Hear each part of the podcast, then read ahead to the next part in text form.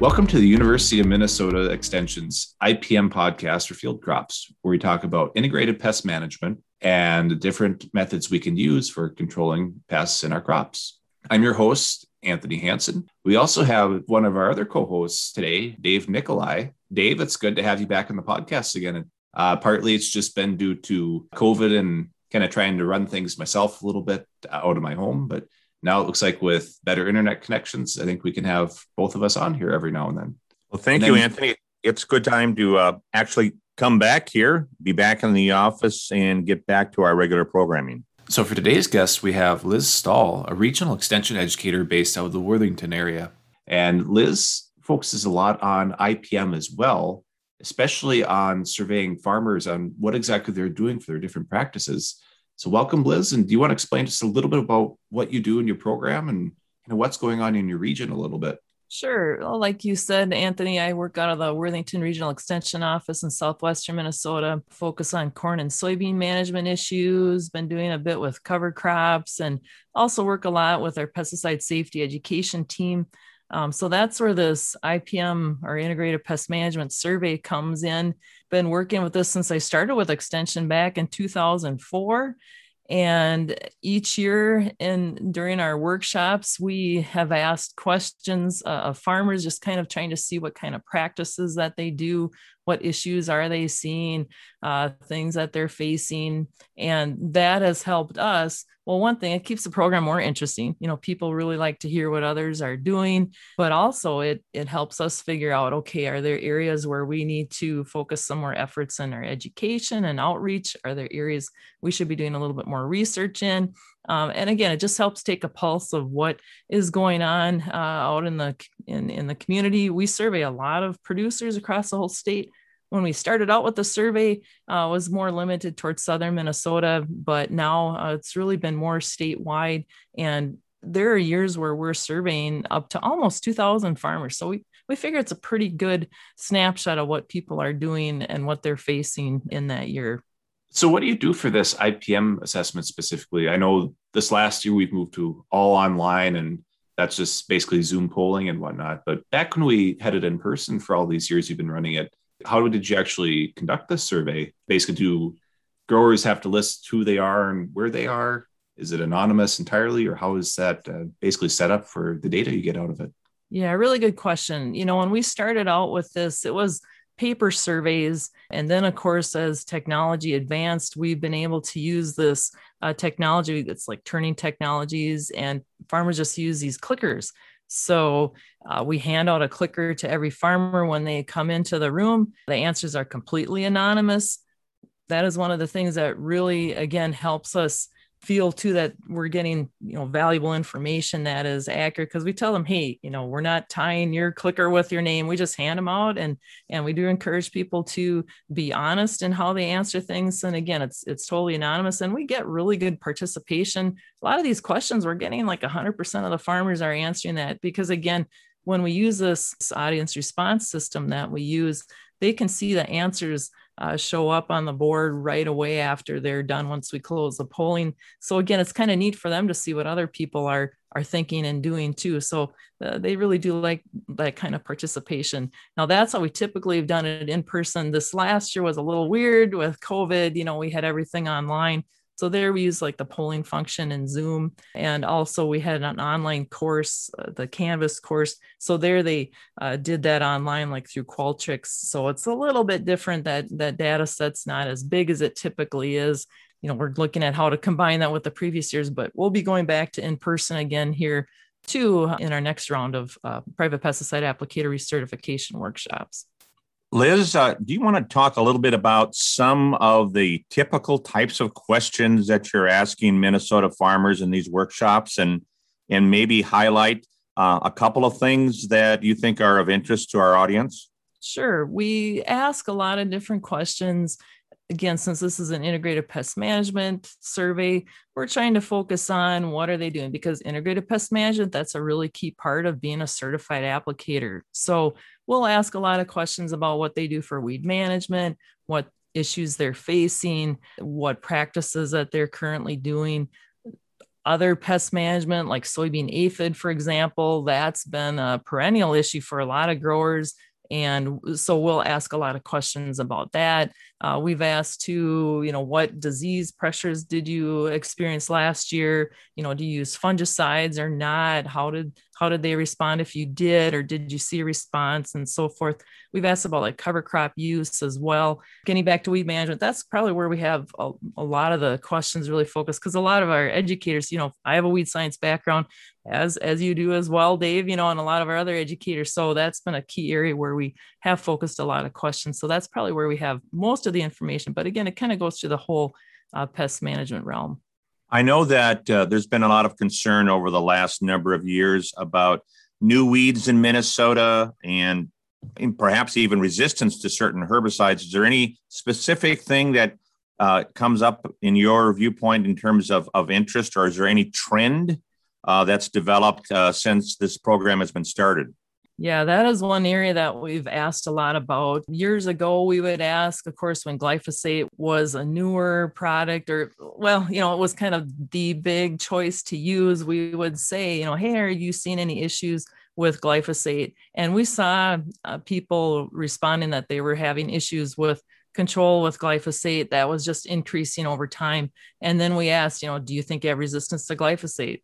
We quit asking that back in 2016 that was the last year because we were getting locations where about 90% you know up to 90% of the people in some locations are saying yeah i'm having issues. So we've kind of evolved that to uh, as we've found resistance in the state to other chemistries now we're asking producers well what chemistries do you think you might have resistant weeds uh, too. And so uh, glyphosate still remains to be the number one chemistry where most people are saying that they believe that they have resistant weeds, but also like the PPO products. So that's like Flexstar and Cobra. Uh, also the ALS inhibitors, we ask about that as well. And um, then we ask if there's any other ones, kind of as a catch-all. So, so that's been one area where we've asked a lot uh, about. And and I guess one thing that's really interesting with that we are seeing probably around 20% of the people saying that they believe they have weeds resistant to those PPO herbicides, but it's only about 20% to the ALS, which is interesting because, you know, water hemp, which is the number one weed for a lot of producers, certainly in southwestern Minnesota, where I focus my efforts, uh, only about 20% of the people feel that they have resistant weeds to that chemistry too, although we probably have most of our water hemp populations in the state carry resistance, you know, you know, to those ALS products. It's just people haven't really been relying on that chemistry now uh, recently to control water hemp. So, so that's interesting too. It kind of makes an educational opportunity, teaching moment. You know, just to have people, hey, that resistance didn't go away in your field. You know, if you pulled this product out and you started trying to rely, say, on pursuit again to control water hemp, it's probably not going to be uh, very. You're probably not going to be very happy with with the control if you just relied on that. Liz, one of the other opportunities that exists with uh, the questions that we do for private pesticide applicator training is asking growers about their uh, motivation for making insecticide treatments, such as for soybean aphids. Uh, there might be other insects as well. But at the same time, we're concerned about pollinators in Minnesota. Uh, Anthony does a lot of work with that. So, this is kind of a question for both of you uh, to talk a little bit about what we found in terms of the results, so the questions and the survey, but also Anthony, maybe you would like to follow up after that in terms of uh, pollinator protection, et cetera. Yeah, it's a great question, Dave. Uh, we do ask a couple questions about soybean aphid because, of course, that's a perennial issue for a lot of people, or something always people are thinking about every year. And one of the questions we ask is, okay, to control soybean aphid, what do you plan to use? And to help address that pollinator issue, for example, we have a question in there. Do they plan to use a seed treatment? You know, Anthony, you can elaborate a little bit more on that as well, but we know that that's not the number one way um, by any you know stretch really to to manage soybean aphid. Uh, but we do then also ask, you know, do they scout and spray? And you know, so scouting and using that economic threshold and the first question where we ask that it's about you know over 60% or around there we'll say yes we scout and spray only when the threshold is met but then we have a follow-up question like how do you decide when to spray and one of the options there again is that they use the economic threshold well it's interesting but that percentage there has dropped down around 50%. So a little less of the proportion of people are saying they actually, again, use the threshold uh, because we also have an option in there too. And they can answer more than they can select more than one choice here. Uh, but then they also say, well, they think that threshold is too high. So they think that, you know, 250, uh, they're actually spraying before that. So that's kind of interesting too, just trying to see what's going on. Uh, and we're trying to figure out, okay, what is actually driving that? And this past year, we asked, hey, you know, uh, one of the options is that they're you know their co-op agronomist or you know their crop consultant they're telling them the spray and that's the, one of the driving choices. So again that helps inform us okay where do we need to make sure that uh, with directing our educational information and helping people feel comfortable with this threshold and understanding um, you know what's going on because again we're seeing lots of issues with resistance and so forth. Uh, but yeah anthony maybe you want to address a little bit more on, on the implications of that too. Yeah liz this is partly why I like soybean aphid so much for talking about integrated pest management. Also because I've worked on it for many years before starting this position, but there's so much going on with the management, and that's also part of our challenge too. So you mentioned people spraying below the economic threshold or the action threshold, we call it sometimes uh, 250 aphids per plant. That's already a really conservative estimate where there's no damage occurring yet to the plant. It's not until you get about to 670 aphids per plant. So that's kind of part of the messaging. I know it seems like we need to work on a little bit that, yeah, if you hit 250 aphids per plant, that's time to get a spray lined up, but the damage isn't occurring yet. So, in some marketing people have seen out there, the extreme might be some people might say, well, if you see 10 aphids per plant, you should spray because insecticides are cheap. That's not part of the threshold. You could force the numbers to say that, but those numbers aren't really showing the damage occurring at that low of levels. So it's basically soybeans are pretty resilient. And that's where we try to focus on that 250 level being that minimum time just to get something lined up. It's not a target to avoid yet. But with pollinators, Liz, that's kind of another interesting part here because we have the seed treatments and we're looking more at, say, our native pollinators, getting bumblebees, then also honeybee risk, which that could be an entirely separate episode for this podcast, pretty much. But one area I like to carve out a little bit is we also have another pollinator in soybeans that controls soybean aphids as well. It's both a natural enemy in one life stage and a pollinator, and those are syrphid flies. So the larvae are out there actually kind of patrolling around the leaves and eating aphids. And then as adults, they kind of look like bee mimics and they're out there pollinating plants as well. So there's kind of a diversity of things that go in there where pollinators actually sometimes can coincide with being able to control the aphids better too. So it's an interesting mix when we bring those two up there. And yeah, I'm sure that gets to be kind of a big topic when you're doing these surveys that takes a little bit of effort to make sure you get all that information in there. Well, that's right. Again, it just kind of highlights what practices people are doing, and and then you can identify. It's like, okay, um, this is something that maybe we need to refresh people's memory. Like you said, at 250, you're not losing yield at that point. And i i think sometimes there's misinformation out there or misperceptions you know and just explaining that why and reinforcing what's the basis of that threshold? What's what's going on here? No we're not telling you to do something that's going to hurt you economically um, we're trying to get you out there to spray before you would have an issue. And so just kind of reinforcing those concepts and and and again you know sometimes people just need a refresher. I know i need refreshers on things too and and it just kind of helps highlight those opportunities. You know liz one of the other things that is talked about you know, oftentimes and we do talk about it from a safety standpoint but i think you make some assessments uh, in the survey and that is what people can do uh, in a lot of their private applicators and sometimes commercial uh, to protect themselves in terms of their habits from the standpoint and their priorities for protective equipment, personal protective equipment, um, et cetera. You want to talk about some of the other aspects, uh, maybe a little bit outside of the traditional IPM that are covered uh, within the survey itself. Sure. And and of course, as as we all know, wearing the correct personal protective equipment, that is so key for personal safety of our applicators as well. So that is certainly a topic that we always cover in pesticide mm, private applicator recertification workshops. We'd highlighted PPE like wearing, you know, the right eyewear, wearing gloves, you know, and this last round of recertification workshops, we were really focusing on the laundering of pesticide contaminated clothing. And that was some of the questions that we asked as well, just kind of seeing, okay, what practices are you currently doing? Um, and you know, again, it's not just to protect you, but it's to protect your family too. So we were asking questions like, how do they how do they launder that? Do they launder it separately from their other clothing? And a lot of people said yes, but there was like 25% of the people that weren't segregating their clothing from, you know, the pesticide contaminated clothing from their families. So that was just kind of an eye opener to people. And of course, then we're like, okay, you know, that's a good practice. You want to make sure you do that. Then we also asked, hey, are you, what do you do? Do you run an empty load with your washer afterwards after you've washed pesticide contaminated clothing. And here again, that was another big eye opener. There was like 55 to 60% of the people were not doing that as well. And it's like, okay, that's a really good practice too. Uh, because again, you're trying to protect your family from having any residues that might remain in that washer, making sure that gets out of there. So again, you don't contaminate clothing. So we do highlight things like that. And, and again, it's just it's interesting for people. They can again they get to take a look at what others are doing and and when they realize wow you know i hadn't really thought about that. So just kind of help reinforce those good practices.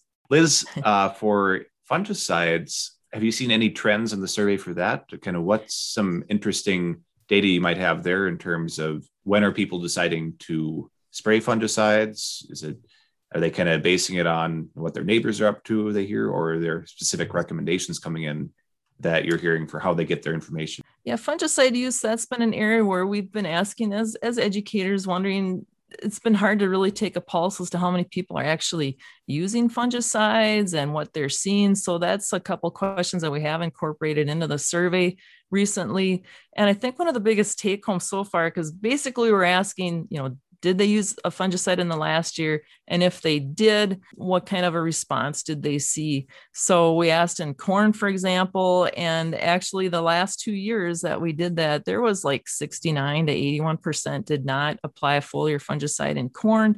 Uh, in soybean, it was like 68 to 72% that did not apply a fungicide in corn. And then we had kind of varying results. You know, some people applied it, didn't see any impact. Some people did and did see a yield impact. But one of the biggest take homes that I got from that was, you know, I had farmers coming up to me at the end of the program and they're saying, wow, you know, I thought everybody was using a fungicide. And you're like, no, you know, not everybody is. And I think that was just reassuring because there's a lot of marketing out there, a lot of information, and they were just kind of feeling like they were the only ones. But it's like, nope, again, the de- decisions that drive whether to use a fungicide or not, you know, what kind of pest are you trying to control? You know what disease are you trying to control? I should say you know what are the levels? It's got to be warranted to do that or not because again that's an extra expense.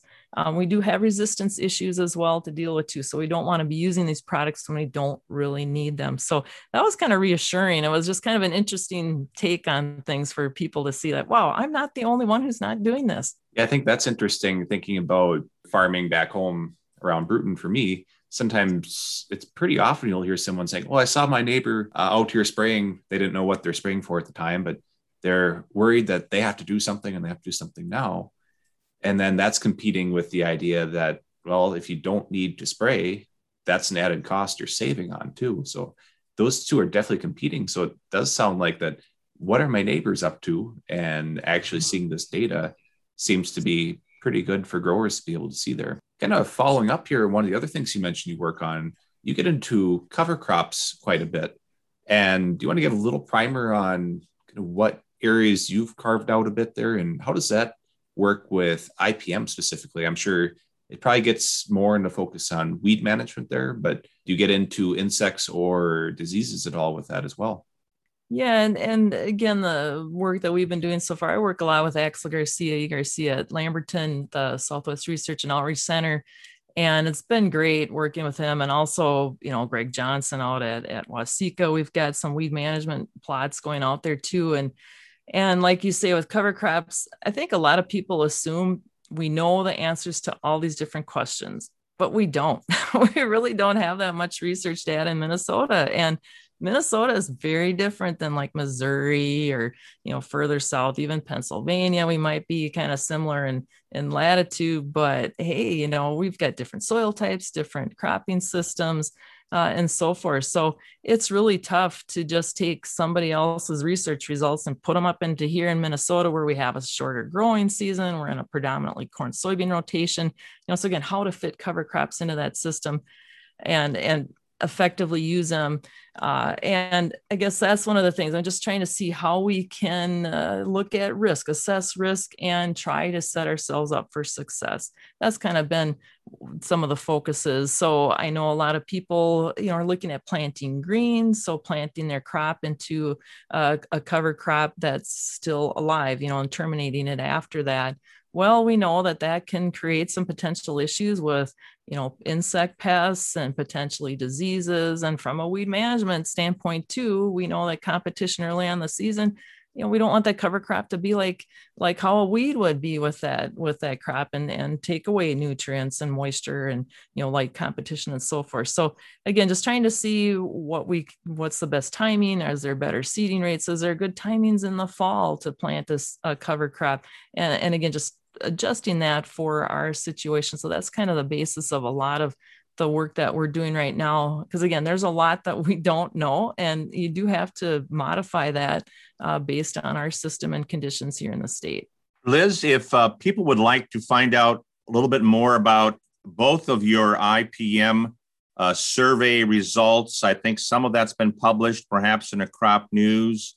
Um, the same thing goes with the cover crop uh, status and and research where can people go to find out a little bit more about both subjects yeah i think uh, again going to our extension crops website that's always a one-stop shop you know that's z.umn.edu forward slash crops uh, you can get onto our, our cover crop website from there.